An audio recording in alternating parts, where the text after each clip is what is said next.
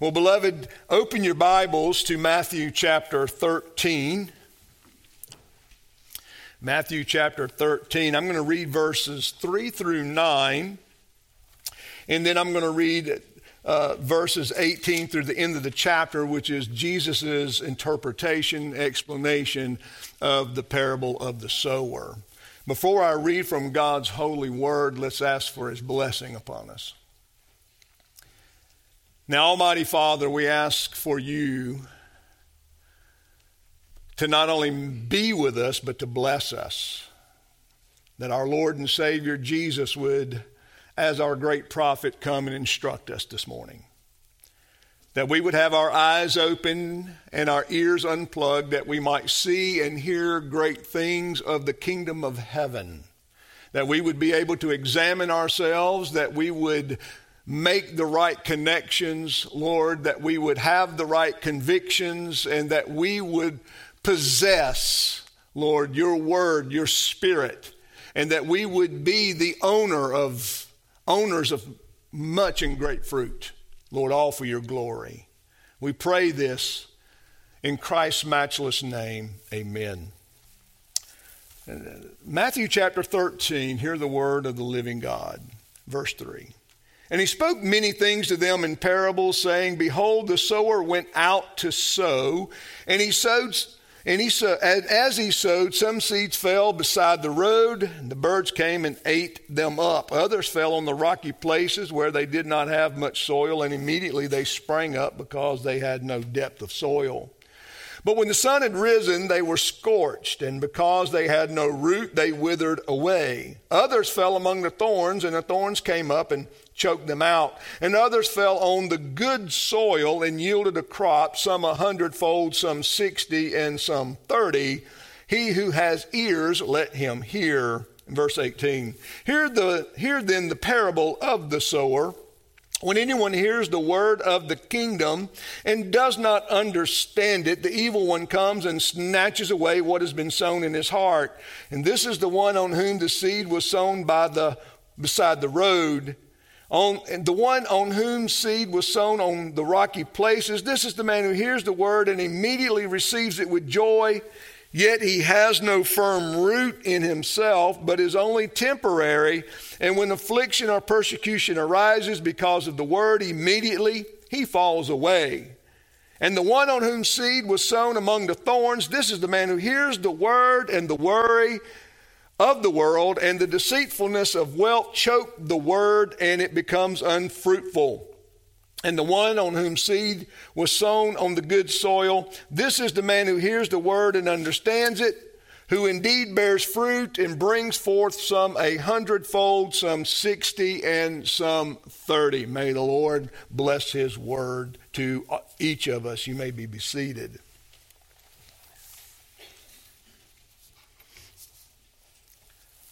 Well, brothers and sisters, as we continue to examine this parable of the sower, we must make sure and without any reservation understand that there is only one possessor out of this parable of the kingdom of heaven. Only one. Out of the four only one truly possesses that righteousness of Christ in their heart, and that righteousness bears out in their lives fruit and more fruit, fruitfulness.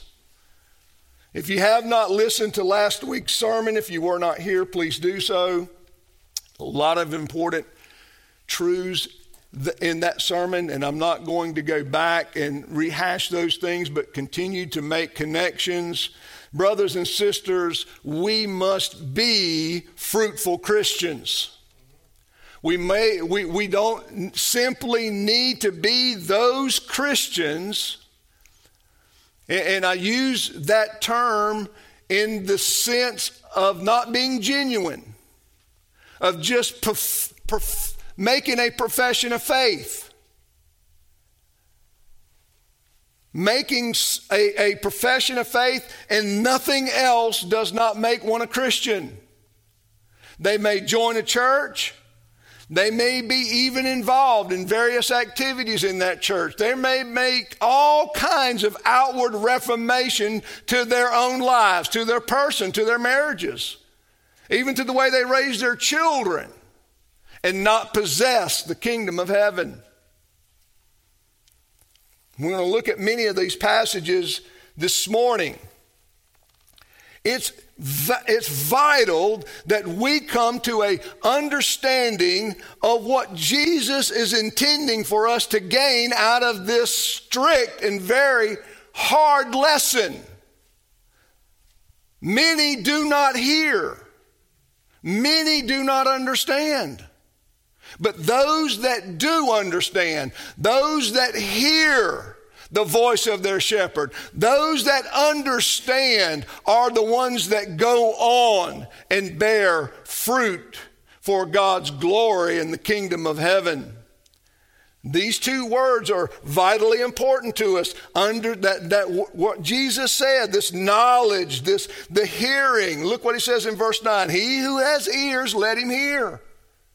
That Greek word not only has the meaning to literally hear something, but it also contains a, a, a, deep and valuable metaphorical use, and that is it's this intention of hearing something and practicing it. And we talk like this today. How many of you parents have looked at your children and said, Are you hearing me? Now, what do you mean when you say that? Well, you, you, you're not you're not asking them if they hear you audibly. That's not the question. The question that you're really asking them is this Are you listening to my words so that you would put them into practice and not get in trouble? That you would be obedient. That's the implication. That's what Jesus is intending here. The word knowledge, the Greek word that Jesus uses in this text when he begins to talk about, they don't understand. It's in reference to, or look down at uh, the explanation. At verse um, 19, he says, Anyone who hears the word of the kingdom and does not understand it.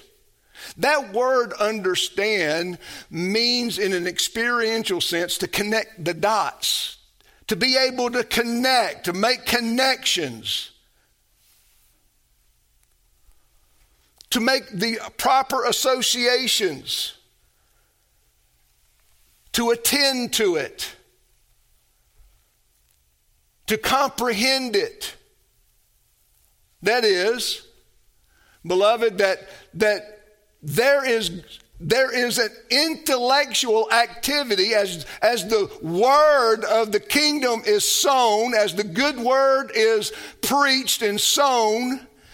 Those who hear it and is able by God's grace and spirit to make the proper connections with these truths are the ones that then can act and respond upon them as convictions.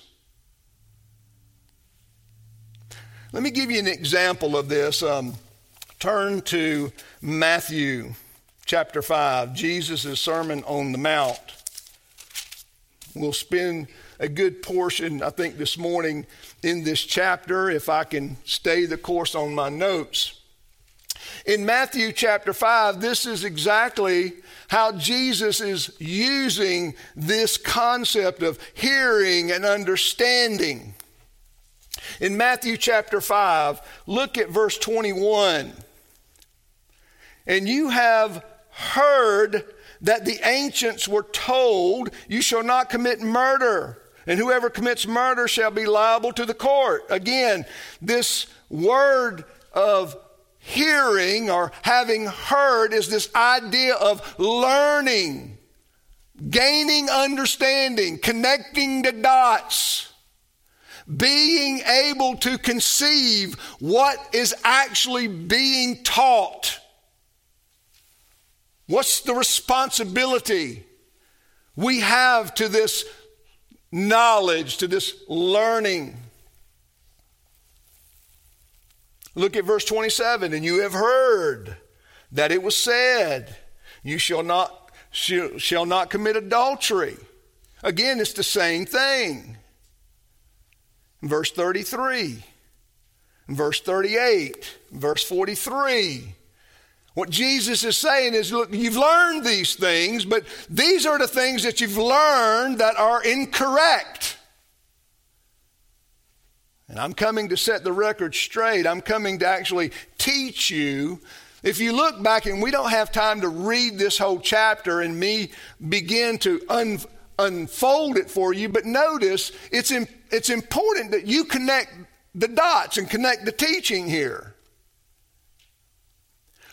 What Jesus is correcting is this outward reformation of life. You've been taught this. You've been taught that this is righteousness. You've been taught that this is what God expects of you and that this is what God wants of you. But I'm telling you, you must go beyond that outward reformation of life.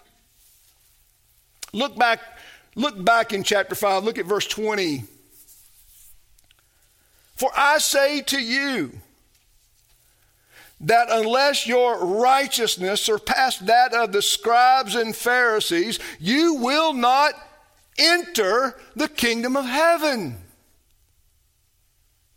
And Jesus constantly in his ministry condemned this outward religion of the Pharisees.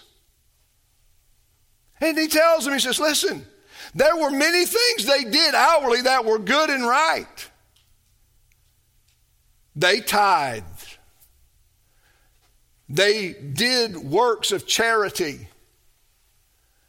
But you have to go beyond those outward deeds and you have to own them in your heart.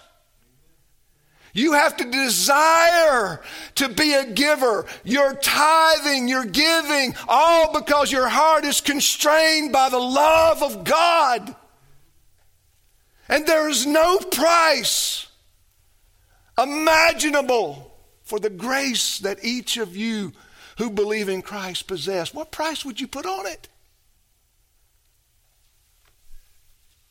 That the love that we show one another would not simply be that outward that outward shell and facade, but in our hearts that we would be loving our neighbor as ourselves and doing to them what we would want others to do to, for us and to us.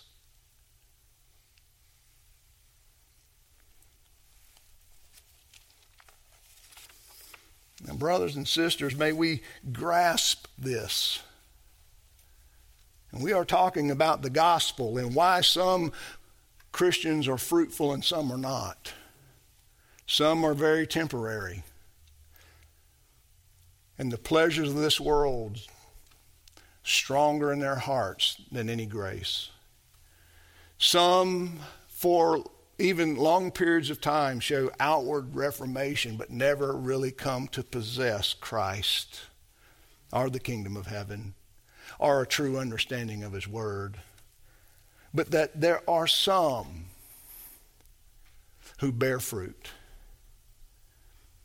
and some who bear much fruit and some who bear a lot of fruit. Now, this morning, I want to talk and make some connections. I, I, want us to make some connections since that's what we are commanded to do. And the connections that I want us to make, that I'm going to make this morning from the Word, is that these connections would not simply be that which we know, but that which we put into practice. They would be convictions. Now, conviction is a word we don't use a lot today, but a conviction is a strong motivation we must be strongly motivated within our very being to do these things. And if not to do them, well, we're convicted and guilty. That if not to do them, we're guilty before God. That's a strong conviction. There are things that are what we might call indifferent. We're talking about things that are primary. Okay? I'm going to make three connections concerning God, and then there are three implications about ourselves.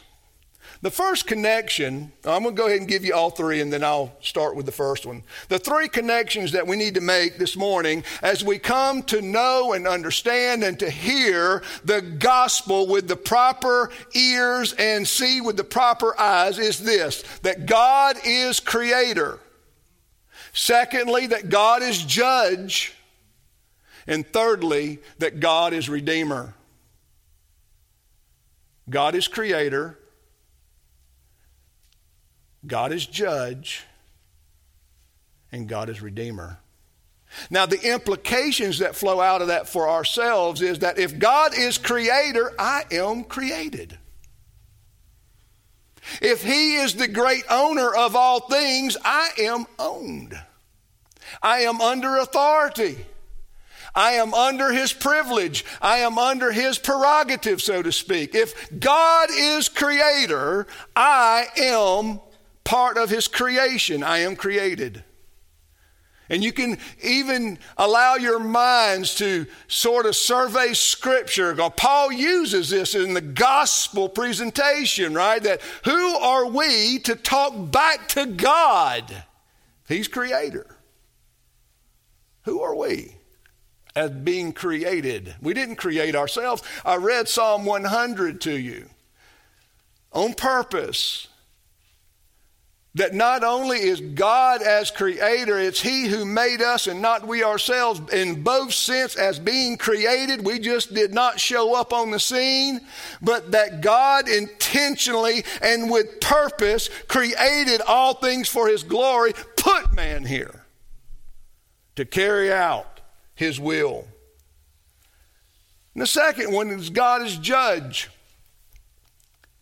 As creator, God holds the only prerogative to come and bring judgment upon his creation, his creatures that do not follow his will. The Bible's clear about this.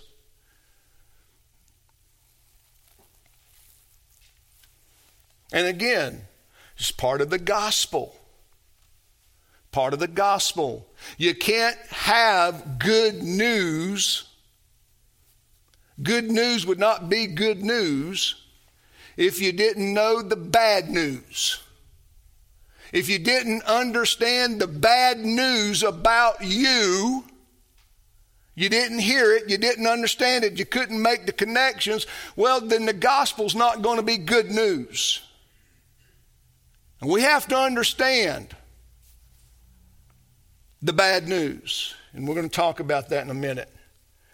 And then, thirdly, Redeemer.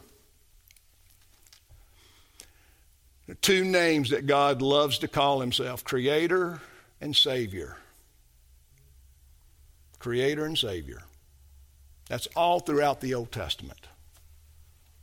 I made you and I saved you for myself. So let's open this up. If, if, if God is Redeemer, beloved, the not only do I have to acknowledge that I have been created, I didn't create myself, I don't come from, I, I, did not evolve over millions or billions of years. There is going to be a judgment day. I'm going to stand before God. I'm going to give an account for my actions, for my thoughts, for the words that I've used, for the things that I've done. I need to consider this. I need to connect the dots. I need to, I need to think about how I have sinned against and violated, committed spiritual crimes against my creator. And then thirdly, as again, if there's if God is redeemer, then what's the responsibility I have in relationship to God? I have been a rebel. Now I need to be reconciled. How do I do that? How do I become reconciled to God as redeemer?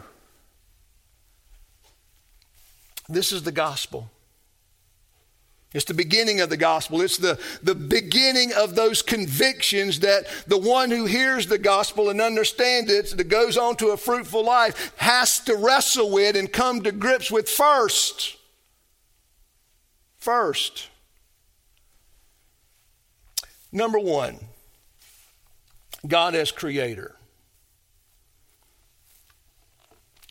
Now, the Bible tells us that in the beginning, God created the heavens and the earth.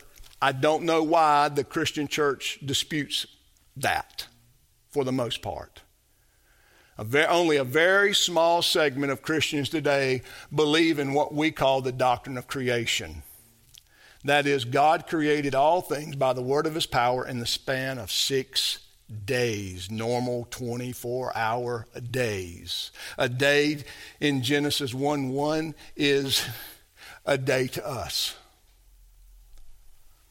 Not Christian evolution or theistic evolution has no place in the church.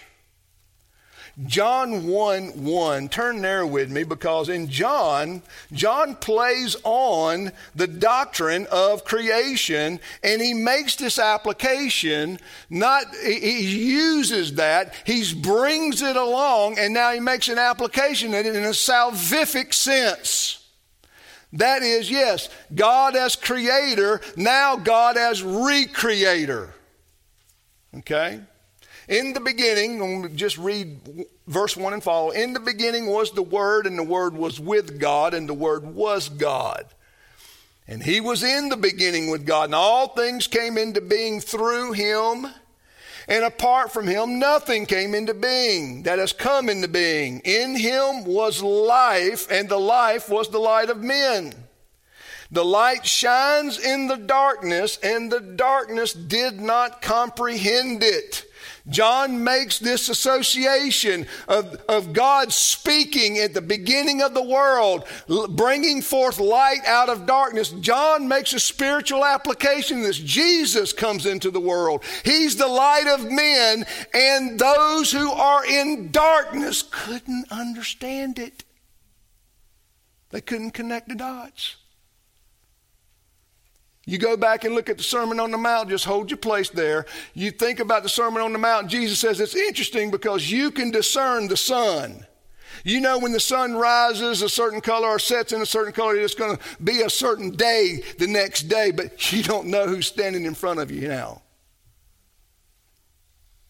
You can discern all of these physical things in the world that you live in because you are experiencing these things and you've learned to understand them, but you don't know the Word of God. You don't know who's here preaching the gospel to you right now.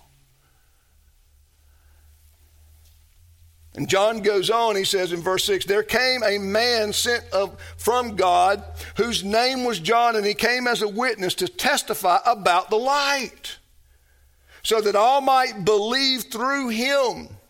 He was not the light, but he came to testify about the light. And there was the true light, which coming into the world enlightens every man. He was in the world, and the world was made through him, and the world did not know him.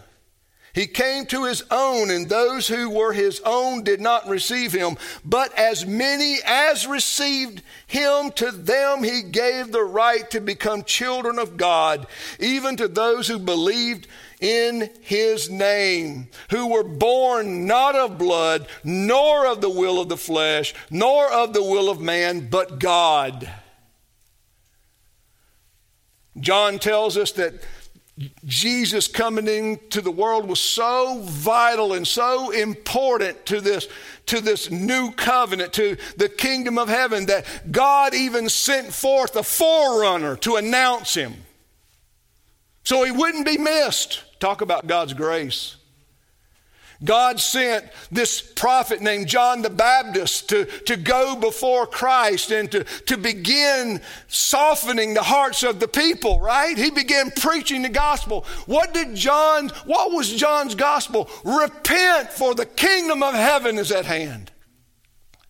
And he was out baptizing the masses who would come, he was baptizing them a what? A baptism of repentance.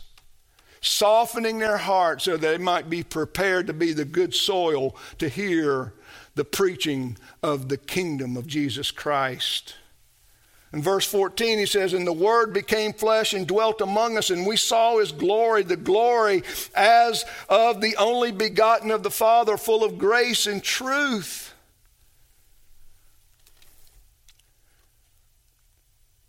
Full of grace and truth. What is it that makes this so humbling? So gracious. What makes grace so gracious? Well, let me explain it to you.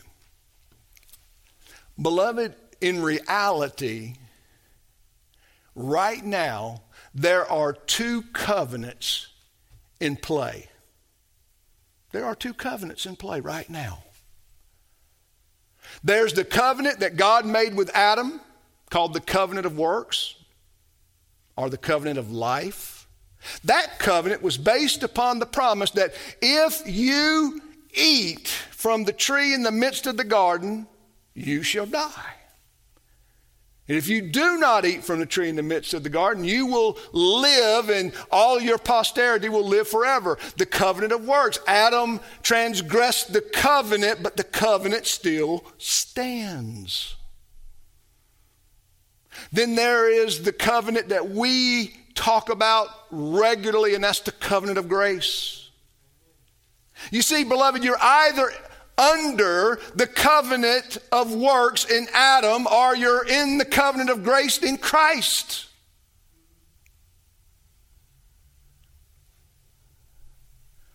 If that were not true, Paul would not have any leg to stand on in the book of Galatians, where Paul rebukes the church there and says, How is it that you're now leaving grace? That which you received freely in Christ and going back to works. Well, don't you know, Paul says, that the one who works must work perfectly and completely? That he who keeps the law must keep the whole law? You see, beloved, we, we hear the, the bad news. The conviction is that we are outside of Christ. If we are outside of Christ, then we are under this covenant of works in Adam, and we are being judged by everything we say, do, or speak. Everything. And we stand guilty before God.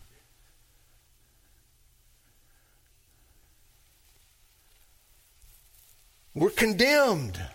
That's what Paul says in Romans 7. He says, What did the law do when I heard the law? It made me a greater sinner because when I began examining myself by the law, I was killed by it. I was slain by it. I realized that it wasn't just my outward life that God was concerned with. Because remember, Paul was a Pharisee of Pharisees. Paul was a, a Hebrew of Hebrews. Paul was a master at all of the ceremony. And yet, still not right with God. And Paul said, I was slain by this law and it cut me to the heart. And I fell under the conviction that not only my outward man must conform to these rules, but my inner man must conform to them as well.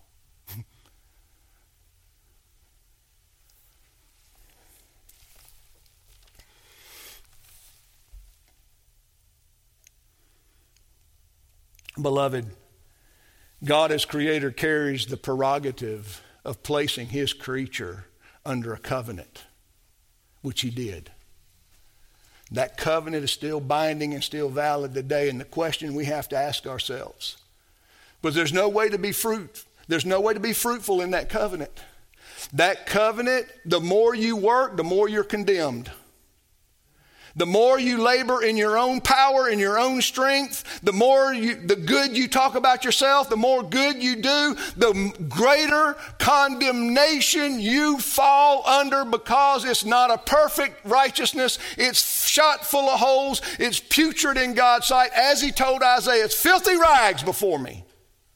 That's why Isaiah could say, I'm a man of unclean lips. My heart's not right. Turn to Ephesians chapter 1.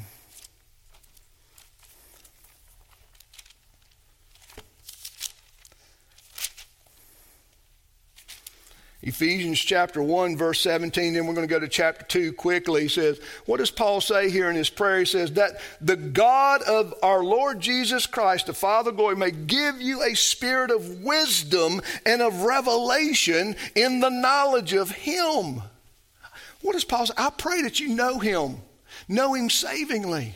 I pray that you can commune with him. I pray that you understand his holiness, his righteousness, his perfections. I pray all of these things, beloved, so that you can see yourself the way God sees you and that you would see him the way he wants to be seen.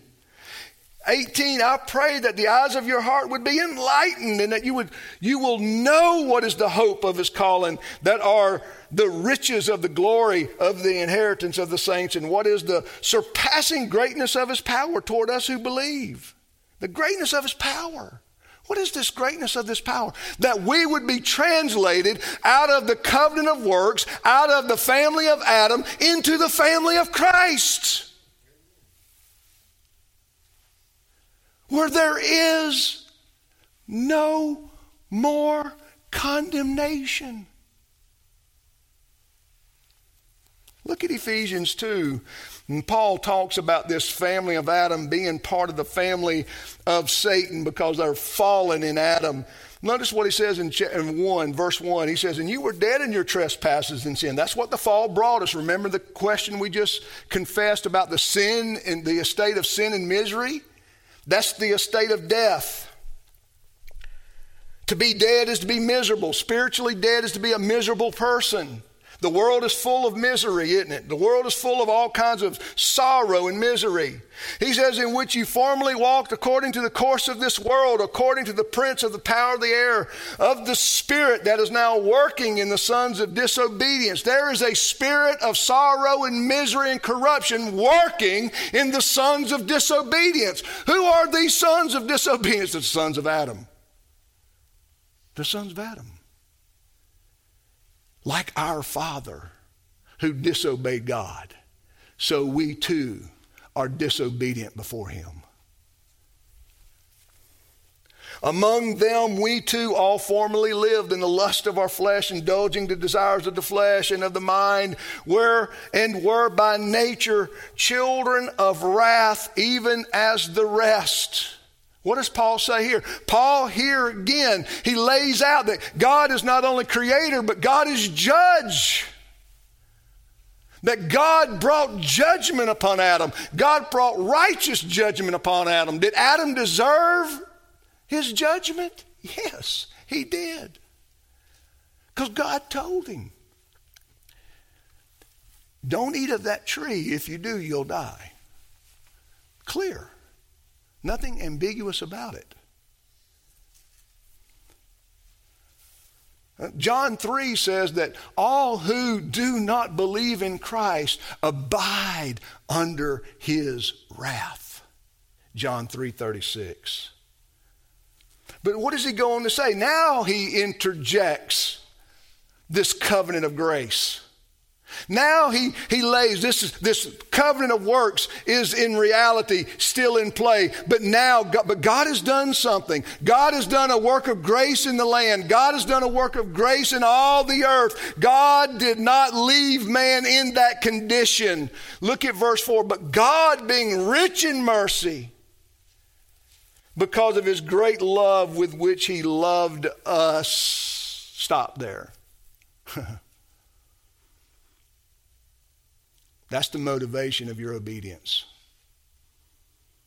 See, it's no longer out of it no longer flows out of the covenant of works as a, as a form of self-righteousness. No, part of the preaching of the gospel is that our eyes are open to our what? Our putrid self righteousness. Uh, let me give you an example of what self righteousness looks like. Anytime we say, Well, I'm not as bad as, mm, that's self righteous. I may not be as bad as I could be, but I am bad before God. Bad enough. I'm fallen before God. I'm corrupt. As James says, the heart is full of lies. Jeremiah 17 9, the heart is deceitfully wicked, right? Who can know it? No, God moved to remedy man's misery and sorrow by setting forth a new covenant, a covenant of grace. That covenant of grace is described in verse 4 because God, being rich in mercy, because of his great love with which he loved us, even when we were dead in our transgressions, made us alive together in Christ. By grace, you have been saved we have been translated by grace out of the covenant of works and brought into the covenant of grace, a covenant of mercy. That's good news. You see, beloved, because the reality is God is judge. God is going to judge His creation. God is going to come and He's going to judge the whole world. The whole world would be assembled before him on that day of judgment when he comes back. And there are going to be two sides. There are going to be the side of the covenant of works, the, the family of Satan, the family of Adam, those who wanted to work their way to heaven, those who wanted to work out their own righteousness. And then there are going to be those who said, I can't do it. I'm unable to do it. I don't even want to do it. But by grace, God was, God loved me and he shed he had mercy on me. And that grace and mercy led to a repentance and new obedience in my life. And that all that i do it flows from that fountain of god's grace and mercy. My obedience no longer comes from the fountain of self. It comes from the fountain of grace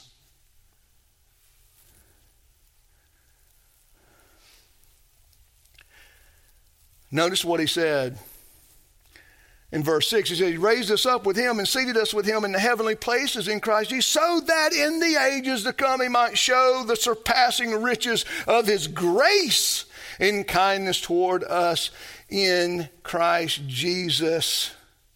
Here's the picture. In the covenant of works, all are condemned. Nobody, everybody's condemned. Everybody's condemned equally.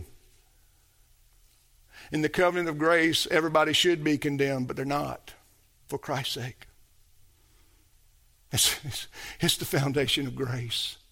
And you know what grace is? Grace is something that you don't earn and merit. That grace is something that you could not do yourself. You're unable to do it. You didn't even want to do it, but you have it because God is gracious and merciful and kind and loving, and He gives us what we well what we don't deserve: grace and life. And he says, listen, you know what? People can look at you all day long and they say, oh, yeah, you know what? You lied to me. And you go, yes, I did. I'm sorry. Will you forgive me? That I still struggle with my own corruption. You were caught doing something immoral. I, I was. Forgive me. It, it, it, wrongs, it wrongs my Savior, not in this area of works. It, I sinned against God's grace. You spoke harshly to me. I did. I'm sorry. Will you forgive me? I've sinned against God's grace. I was saved from all that, and yet here I am doing it. Forgive me, brother sister. Forgive me. I still sometimes live in reality of my own corruption, and it grieves me to do so because God has been so loving and so kind and so gracious to me. I want to live more consistently to that and with that. Amen? Am I speaking? I mean, are we all relating? And he says, he says in, in, in verse 7, but you are trophies of this grace because God has been pleased, even in all of our imperfections, to set us up as trophies of his grace and go, yes, I, hey, I saved that one, and I saved that one, and I saved that one, and I saved that one. These are my trophies of grace. These are in my cabinet. These are in my house. These are all living trophies of grace of my love and mercy. I love them. I love them. And I love them first, and now they love me. And yes, they sin but I sanctify them. I continue to wash them. I continue to forgive them. I continue to teach them. I continue to instruct them. I continue to stir up in them with the means of grace and all of these outward ordinances that I've commanded my people to do. I stir them up to faith and repentance and new obedience. Praise God. Because verse 8, for by grace you've been saved through faith, and that not of yourselves, it is a gift of God, not as a result of works or your works, so that no one may boast, but we are his workmanship created in Christ Jesus for good works, fruit which God prepared beforehand that we should walk in them. See, we can't do it in the covenant of works. Remember? Remember what I've already taught you? Is the more you do over here, the more condemned you are. The more righteous you try to be in your own strength, the more of condemnation you deserve. Let me give you an example. Turn, turn to Hebrews 1 or Hebrews 2. I want to make this point in, and I'm not nearly got as far along as I want to, but Hebrews Look at Hebrews chapter 2. Now, here's the picture that I want you to have in your mind. You look at the Old Testament and you say, well, look at, look at those guys, man. They had the, the Mount Sinai on fire. They had thunder crashing down, fire on top of the mountain, God's voice speaking audibly, shaking the whole earth. I mean, God told them, look, don't let anybody be within a thousand yards of this thing because they'll die. I'm holy. And all of that, the writer of Hebrews says, your sin against God's grace is way more magnified than their sin. Look at Hebrews. For this reason, we, all right, the, the, the, the, the church that he's speaking to, we must pay closer attention to what we have heard so that we do not drift away from it. For if the word spoken through angels proved unalterable, and every transgression and disobedience received a just penalty, because God is justice, how will we escape if we neglect so great a salvation? Beloved, how will we escape if we neglect the good seed, the preaching of the kingdom of heaven, the gospel, how will we escape if we don't make the connections?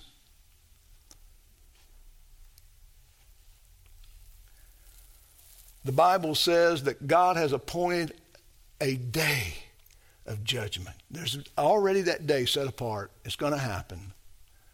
Matthew 25, again, gives us the picture of those who did good deeds flowing out of that saving grace. And that's the fruit of their lives. Their lives were marked by the fruit of the gospel in their hearts. And their lives were uh, uh accompanied with all of these good works versus theirs that weren't. And I plan next week to go and look more at what these good works are. But, brothers and sisters, this morning, what I want us to understand is that when we hear the gospel, when we come to the Word of God, we must have these basic convictions that God is creator, God is judge, God is redeemer. And I am created and I stand guilty. I have broken his law. I have broken his covenant in my father Adam. I stand guilty and I now must flee to Christ. And not to do so is a tremendous sin. It's a greater, more heinous sin to sin against God's kindness than to sin against the law.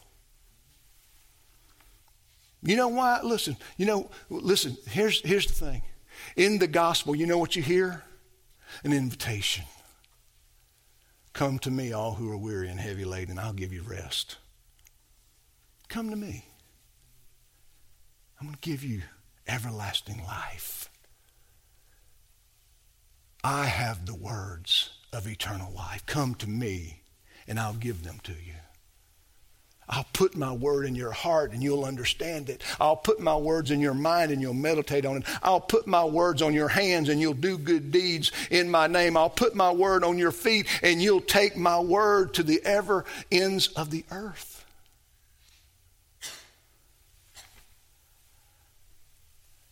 Oh, brothers and sisters, there's a great invitation every time the gospel's preached to come to Christ. There's an invitation to come, and then there's the promise being held out that if you will believe, believe that I am God Almighty, that I can forgive sin, and I can give you everlasting life. If you believe and put your faith in me, I will save you. That's the promise. It's a promise. Now remember, God can't lie. God cannot lie. If God lies, he cannot be God. The invitation, the promise, and then we have the reality, beloved, of the people around us that we know that bear fruit, and we see their lives, and we see their joy, and we see their happiness. We see the, we see the widows we see the widows dropping the mite in the plate. We see it. We see, we see the sinful beating their chest, looking up to heaven, saying, God, have mercy on me, a sinner. We see it. And we know that they are the possessors of everlasting life. They are the possessors of the kingdom of heaven, and that we can be like them. We can be humbled. What did Jesus say? You know, who does the kingdom of heaven belong to? Oh, it comes, it's, it belongs to those who are like children. Children. Not, not immature, trusting. Not the quality of immaturity, but trust. You know, like a child, trusting. Because what is true, what is one of the characteristics, the vital characteristic of true saving faith? Believes whatever the word teaches. That's faith. God, you said it, I believe it. Who am I to doubt it? Lord, and forgive me when I doubt it. Forgive me when I don't live in accordance with it. Forgive me, O Lord, when I speak against it, even unwittingly in ignorance and weakness. Because I know we don't, often we don't do it purposely, but we find ourselves, oh, I shouldn't have said that. I, I just judge the Word of God. Forgive me, Father. Forgive me in Christ. Because listen, listen to me, beloved, even our repentance needs help. And because that we stand not in Adam but in Christ, our repentance is accepted in Him. Praise the Lord. That I can repent, and it can be, you know, my, my, how often does our repentance fall short? But in Christ, it's accepted. Not, not to create laziness, to create gratefulness. Because you could repent till the cows come home and it won't be perfect. And you won't get it all. but know that your repentance is offered in faith to God in Christ and it's accepted because of Christ. Praise God. Now, brothers and sisters, I want to leave you with this. It is a great sin to not comply to the gospel. It's the greatest of sins. Because in the gospel, God has held forth the greatest of graces. The extension of you possessing something that you do not deserve is offered to you in the gospel. And not to receive that is to heap great condemnation to yourself on Judgment Day, the fullest of condemnation. There will be many, Christ says, on that day. Say, Lord, Lord, did we not prophesy in your name? Did we not cast out demons in your name? Now, these are preachers. And Jesus is going to turn to them and he's going to say, I never knew you. Depart from me, you workers of iniquity. That is, they weren't doers of the word. They were self-righteous doers of the word. They, they didn't offer obedience that come through that pardoning grace of Christ. They weren't filled with hearts of thanksgiving. Lord, I can't do these things in my own strength. I'll strengthen you, my son. Lord, I can't think these things. My mind wanders. I'll fill it with the truth, my son.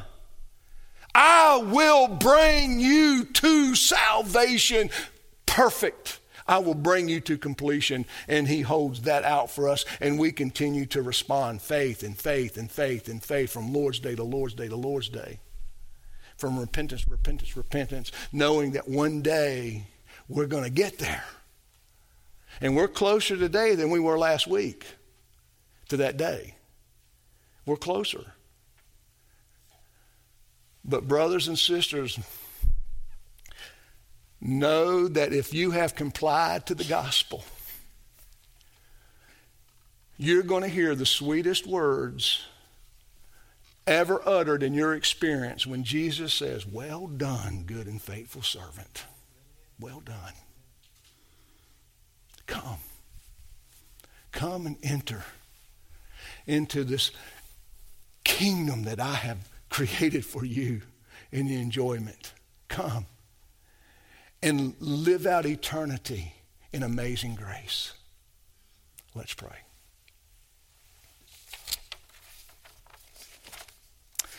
Our blessed Father, we do. We are struck and left with the need, O oh Lord, to ponder our standing in Adam and our standing in Christ, O oh Lord, and I pray that if we are going to be fruitful, we must abandon and forsake that old family of Adam and we must embrace Christ and come into this new family of heaven, this new kingdom of heaven. And Lord, and we must, in, for Christ's sake, believe, trust, and rest in Him so that He would work in us that it, which is well pleasing in your sight that not only were we created, we have been recreated in Christ Jesus, made new creations in Christ. In Christ. And Father, give us great the, the, the hope, the joy, the, the, the, the great uh, happiness that can only be possessed by those who are rightly found in Christ. And Lord, we pray that our love, our, our, Lord, new life would be exhibited to this world in our good works, in our fruit. Let it flow from a heart that is constrained by the love of God and thankfulness for His grace, His love, and His mercy. Lord, we're coming now to the Lord's Supper where we will feast and commune with Christ in this ordinance. We pray, O oh Lord, that we would come to this table by faith. I pray, Father, that we would come with hearts that have, have been, Lord, softened, hearts that have been, Lord, uh, clean and ready and prepared to commune with Christ through the preaching of your word, and that we would have that sweet fellowship with him, which is by faith. We pray this in Christ's name. Amen.